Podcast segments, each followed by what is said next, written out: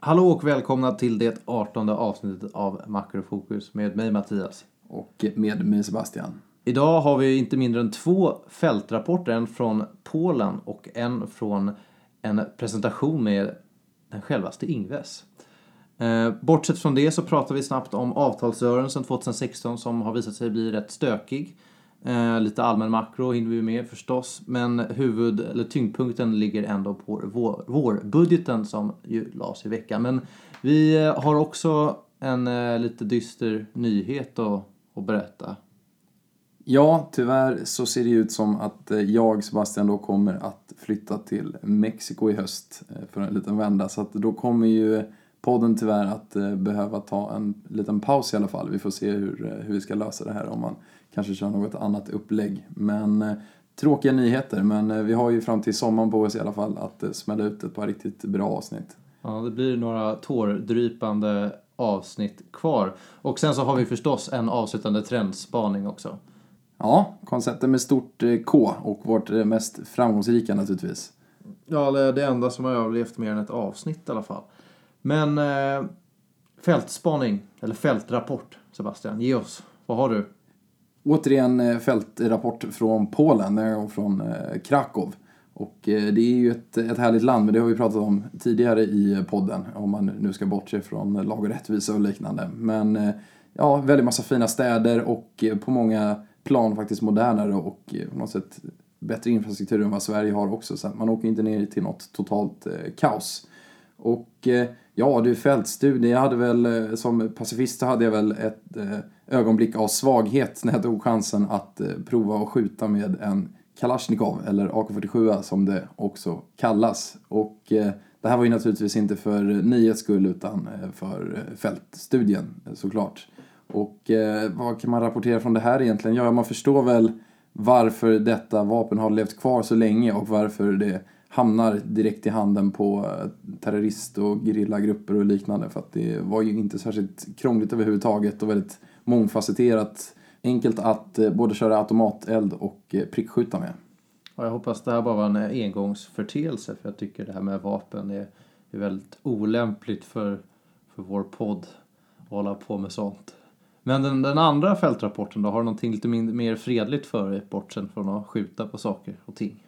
Nej, nu har jag nog strykit här från min bucketlist och eh, kommer nog inte att göra det igen. Eh, men eh, min andra fältspaning är ju lite mer fredlig. Det är ju Ingves. Han gör ju inte särskilt många flugor för när. Utan det var ett årligt seminarium då som är lite av en höjdpunkt för en väldig massa gamla nationalekonomer och gubbar. Det är väldigt, väldigt gubbtätt och gubben till höger om mig lyckades faktiskt somna i, i framstupa sidoläge i någon 90 graders vinkel bredvid mig. Och eh, även de två eh, äldre männen till vänster om vårt sällskap lyckades även slumra till under, eh, under presentationen då utav eh, Ingves. Och eh, ja, även om Ingves, han är ju ingen som håller en vaken allt för länge kanske, men det är ju kanske viktigt för många av de här att vara på plats snarare än att lyssna på vad Ingves har att säga.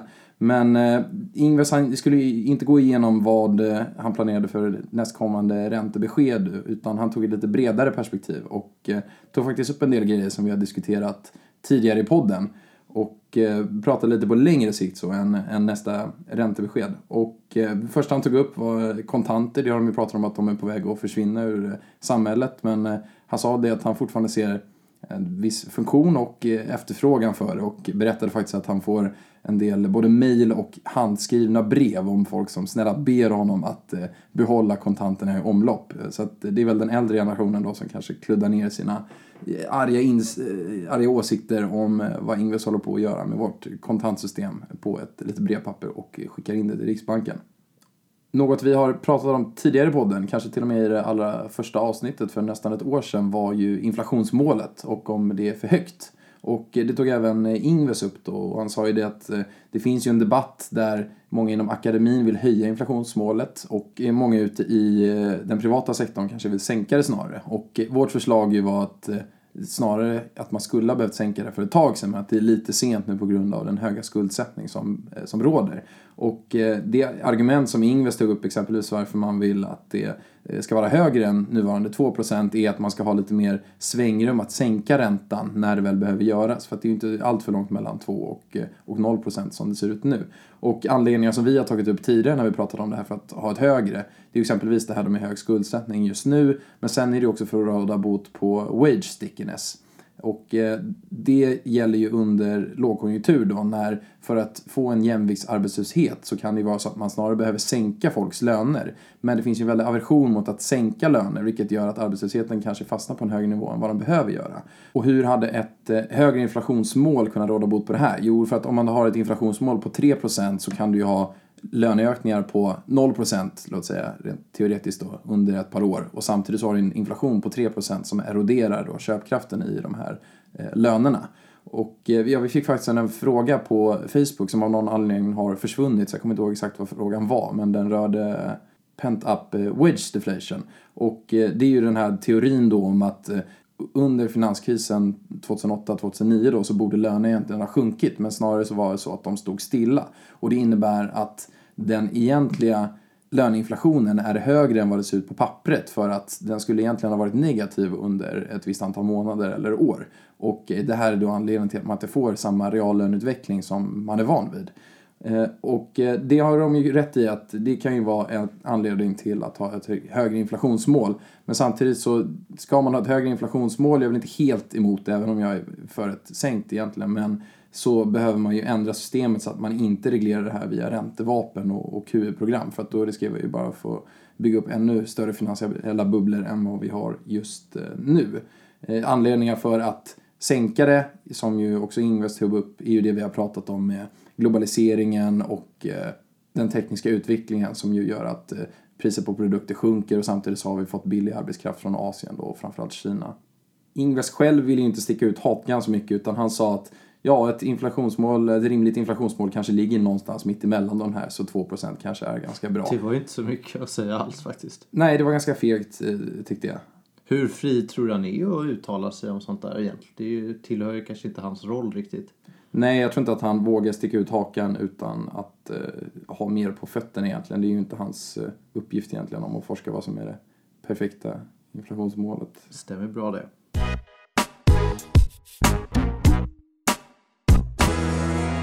Och rapporteringen från Ingves seminarium fortsätter även efter pausen. Nu är vi tillbaka igen och eh, han tog ju också upp någonting annat som vi har tagit upp här i podden och eh, det är ju det här med att inflationen faktiskt inte mäter tillgångsprisinflation, vilket man kanske borde ha med på något vänster då med stigande exempelvis huspriser. Och eh, det var han ju öppen för att på något sätt väva in i det hela och den debatten som går främst är väl kanske om man ska fokusera på KPI eller på KPIF. Och eh, nu, för inflationsmålet på 2% så tittar man ju på KPI, bara konsumentprisinflationen, eller konsumentprisindex. Och eh, KPIF justerar ju då för en fast ränta så att eh, det betyder att när Riksbanken då sänker räntan så följer inte KPIF med ner samtidigt, vilket ju gör det hela kontraproduktivt eftersom att när Ingves då sänker räntan för att stimulera så sänks ju även då KPI eftersom hushållens räntebetalningar blir lägre på bostadslån och liknande. Så att eh, det kan ju vara relevant eh, på sikt i alla fall att byta till KPIF eller någon form av index som även inkluderar en eh, tillgångsprisparameter. Men efter diskussionen om kontanter, inflationsmålet och hur man ska mäta inflationen så var det inte så mycket spännande kvar. Utan det blev det gamla klassiska. Det var ju några opponenter där uppe efter Ingves och frågade varför han inte tittade på eh, skuldsättningen. Och då sa han ju att det gör han naturligtvis men det krävs en tydligare uppdelning av makrotillsynen. För att nu finns det ju ingen till exempel lagstadgad eh, eller lag, lagstadgad rätt och krav på exempelvis Finansinspektionen att eh, hantera hushållens skuldsättning och finansiella stabiliteten utan det blir någon form av oklart mål som Riksbanken ska hantera på sidan av men inte får lägga fokus på egentligen. Så att framöver, och det är Ingves även tydlig med, så måste det ju lagstadgas vad Finansinspektionen ska göra och han är också öppen för en vidare samarbete mellan exempelvis Finansinspektionen och Riksbanken så att man får en ordentlig makrotillsyn det är ju inga nya problem direkt, den här problematiska fördelningen av ansvar organisationerna emellan egentligen. Nej, exakt. Och avslutningsvis, det enda han sa som egentligen var relaterat till räntebeskedet var väl att eh, hela det här med negativ ränta och kraftiga Q-paketet är ju mycket på grund av vad ECB gör. Och han säger det att han kan ju egentligen, han kan inte gå emot ECB överhuvudtaget och det kommer ju naturligtvis att eh, färga beskeden även framöver. Lanserar ECB ett enormt Q-program då måste också Riksbanken göra någonting liknande för att eh, svenska kronan inte ska skjuta i höjden. Sen har de indikerat nu i veckan att man kanske kan släppa lite på det här med styrkan i, i kronan och inte gå för mycket efter det. Så att framöver kan de kanske vara lite mer eh, hökaktiga då, eller inte fokusera i alla fall på hur, hur stark svenska kronan är mot eh, euron. Ja, det var ingen dålig fältrapport. Jag tror till och med att vi hörde alla fältrapporters moder. Ja, lite relaterat till Riksbankens förehavanden är ju förstås avtalsrörelsen och eh, den 31 mars slöts det största och viktigaste avtalet mellan de stora industriföretagen och industrifacken och det är ett avtal som gäller 600 000 personer och man kom, kom överens om en, ett ettårigt avtal med 2,2 procent i löneökningar vilket är lite längre, lägre än vad Riksbanken hade prognostiserat med. De räknar ju med en viss eh, ökning då för, som eh, någon slags eh, katalysator för inflationen. Ja, och förmodligen då lägre än vad de hade hoppats på för att få en liten inflationsskjuts till det hela. Mm. Men det är ju positivt i alla fall att vi kanske inte får en lika hög ökning inom i alla fall industrisektorn som, som man brukar få i och med att den har ju haltat lite på sistone i Sverige och Sverige har ju tappat lite konkurrenskraft internationellt sett inom just exportsektorn och industrin då. Så att det är ju lämpligt i alla fall med en lite långsammare löneökning där.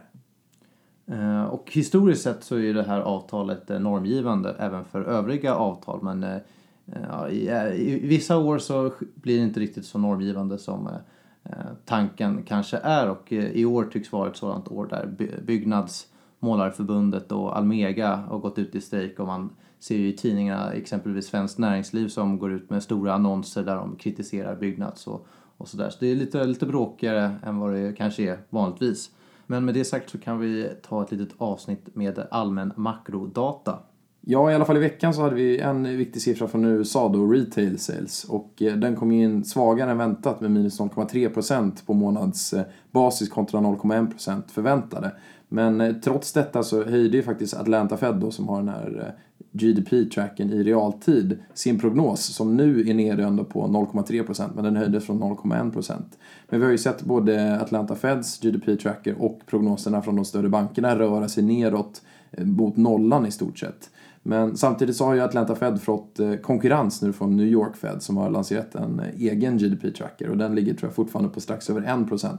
Så att eh, vi får ju se vem som får rätt. Men gradvis så har vi ju faktiskt rört oss eh, ner mot nollan och eh, farligt nära negativt till och med. Så att vi får se hur, hur det hela går. Och oljekarusellen fortsätter ju som vanligt. Den har vi diskuterat nog i tidigare avsnitt. Och det är ju ingenting nytt på horisonten egentligen utan oljan går eh, jojo ungefär på uttalanden från Ryssland, Angola, Irak om eh, hur långt man ska komma i ett, eh, ett avtal och som vi har sagt så är det ganska osannolikt att man genomför en sänkning, vilket är ju det som behövs, och en production freeze är ju ganska irrelevant när alla de större oljeproducenterna ligger på rekordnivåer. Och Ryssland har ju dessutom gått ut och sagt att ett avtal, om det nu kommer på plats, inte kommer att ha särskilt strikta krav egentligen utan kanske kan gå, gå sig runt ganska lätt. Så jag ser fortsatt eh, risk på nedsidan för oljan under kommande månader i alla fall, särskilt med tanke på hur stora oljelagren börjar bli nu. Men eh, ja, OPEC eh, och Ryssland de verkar ju vara ganska duktiga på att hålla oljepriset över 40 dollar just nu i alla fall genom att skicka ut ganska obetydliga pressmeddelanden och liknande. Så att det lär ju fortsätta ett tag till. Kanske var roligare än vad man tror där på oljeministeriets propagandaavdelning. Ja, förmodligen.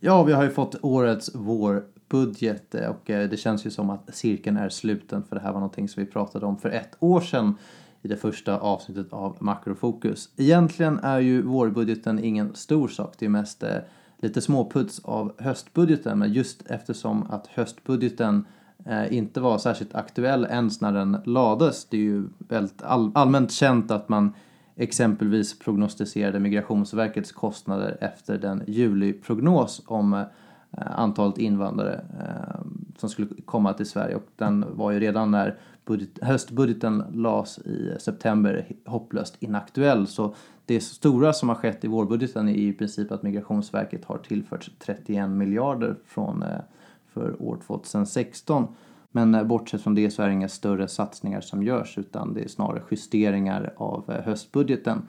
Eh, en dryg halv miljard går till rättsväsendet, en dryg halv miljard går även till förbättrad arbetsmarknad, integration i form av bättre SFI och en, det här snabbspåret som tidigare pratats om att man ska vara snabbare på att validera utländska examen. Men det är i sammanhanget små medel i förhållande till eh, de stora utmaningar som eh, som ju finns och det är ju saker vi har pratat om mångt och mycket redan i tidigare podcastavsnitt.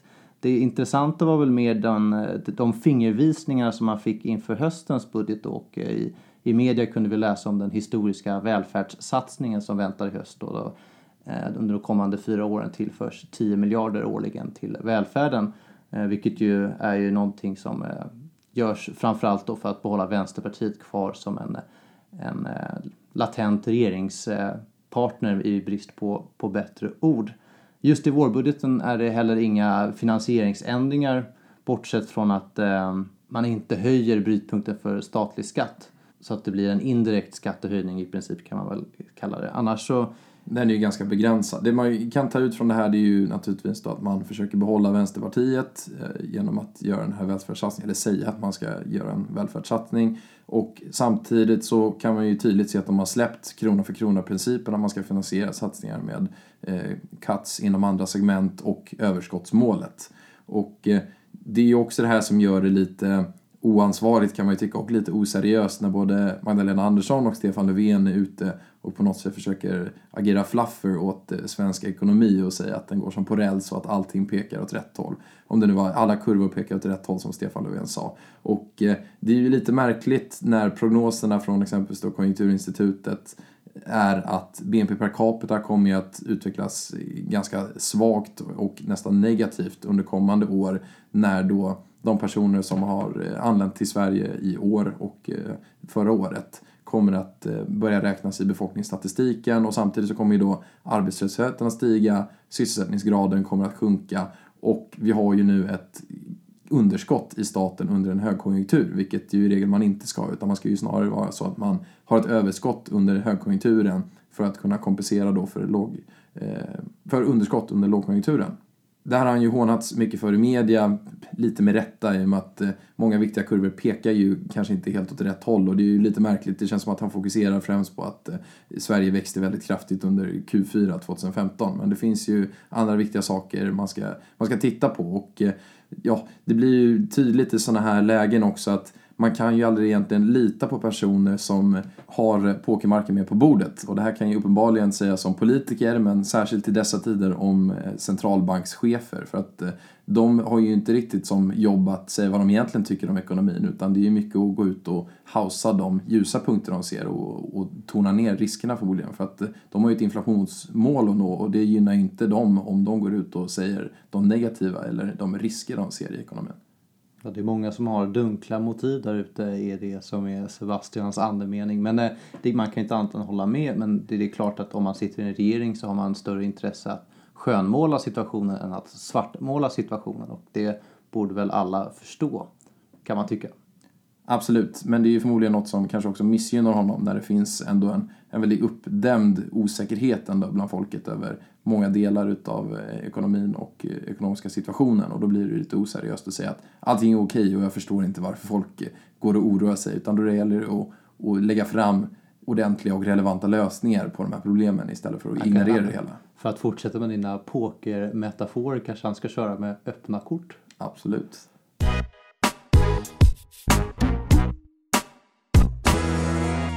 Ja, I veckans trendspaning tänkte vi ta upp det öppna brev som Spotifys två grundare Martin Lorentzon och Daniel Ek eh, publicerade i veckan då som handlar om att Stockholm måste lösa sin bostadssituation för att inte förlora i konkurrenskraft och hotade till och med att flytta Spotifys verksamhet utanför Stockholm. Eh, och, eh, utanför Sverige? Utanför Sverige till och med. Men trendspaningen är väl den att vissa företag tenderar att ta en större plats i samhällsdebatten vilket ju i stora delar är positivt, tycker jag i alla fall.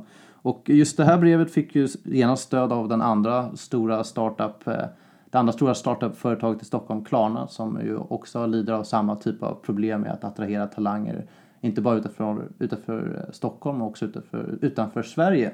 Och det är väl rätt uppenbart att om Stockholm ska kunna behålla sin, sin spjutspetsposition som eh, startup-stad så måste den här situationen lösas. För det är ju framförallt hyresmarknaden eh, som ju fungerar så otroligt dåligt. Eh, ett exempel är då om, som de förde upp var att om man nu vill attrahera en programmerare från Barcelona som kommer till Stockholm i två, tre år så är det orimligt att den här personen ska gå och köpa en lägenhet. Eh, man vill ju kunna hyra under en kortare period men det är i princip omöjligt som det är i Stockholm. Absolut, och särskilt när priserna är så höga. Och eh, det här har vi diskuterat tidigare när vi pratat om bostadsmarknaden att eh, man måste få till en hyresmarknad och det är helt orimligt att dels då utländsk arbetskraft och Stockholms unga ska tvingas att köpa en bostad direkt. Och det här visar ju prov på det vi pratade om som är en av riskerna med att ha en icke fungerande bostadsmarknad och det är att arbetsmarknaden drabbas. Man kan inte flytta dit jobben finns.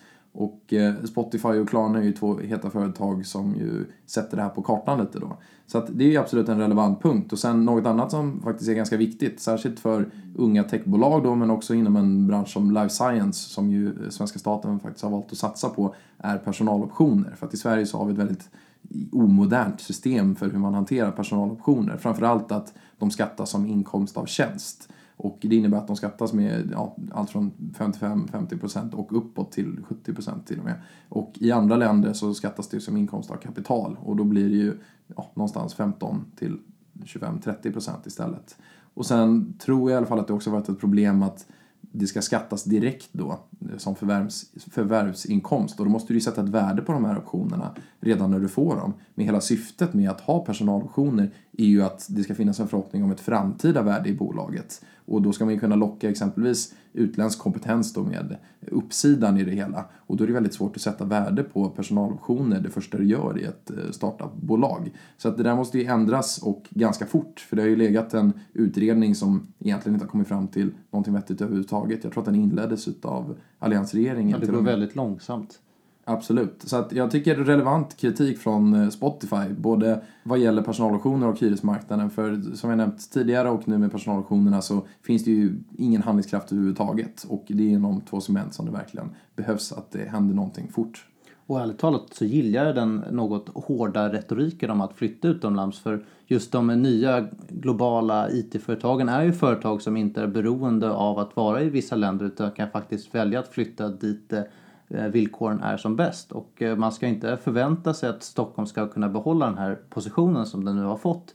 Eh, om man har sådana villkor då exempelvis med bostadsmarknad som inte fungerar och optionsprogram som är obefintliga så kommer vi inte kunna behålla den positionen i längden. Nej, så att eh, veckans trendspaning, eh, företag tar en större roll i den offentliga debatten och eh, i det här fallet positivt skulle jag säga. Ja, heja Spotify. Och med den Spotify-hyllningen så tar vi och avrundar veckans avsnitt och så ses vi om två veckor igen.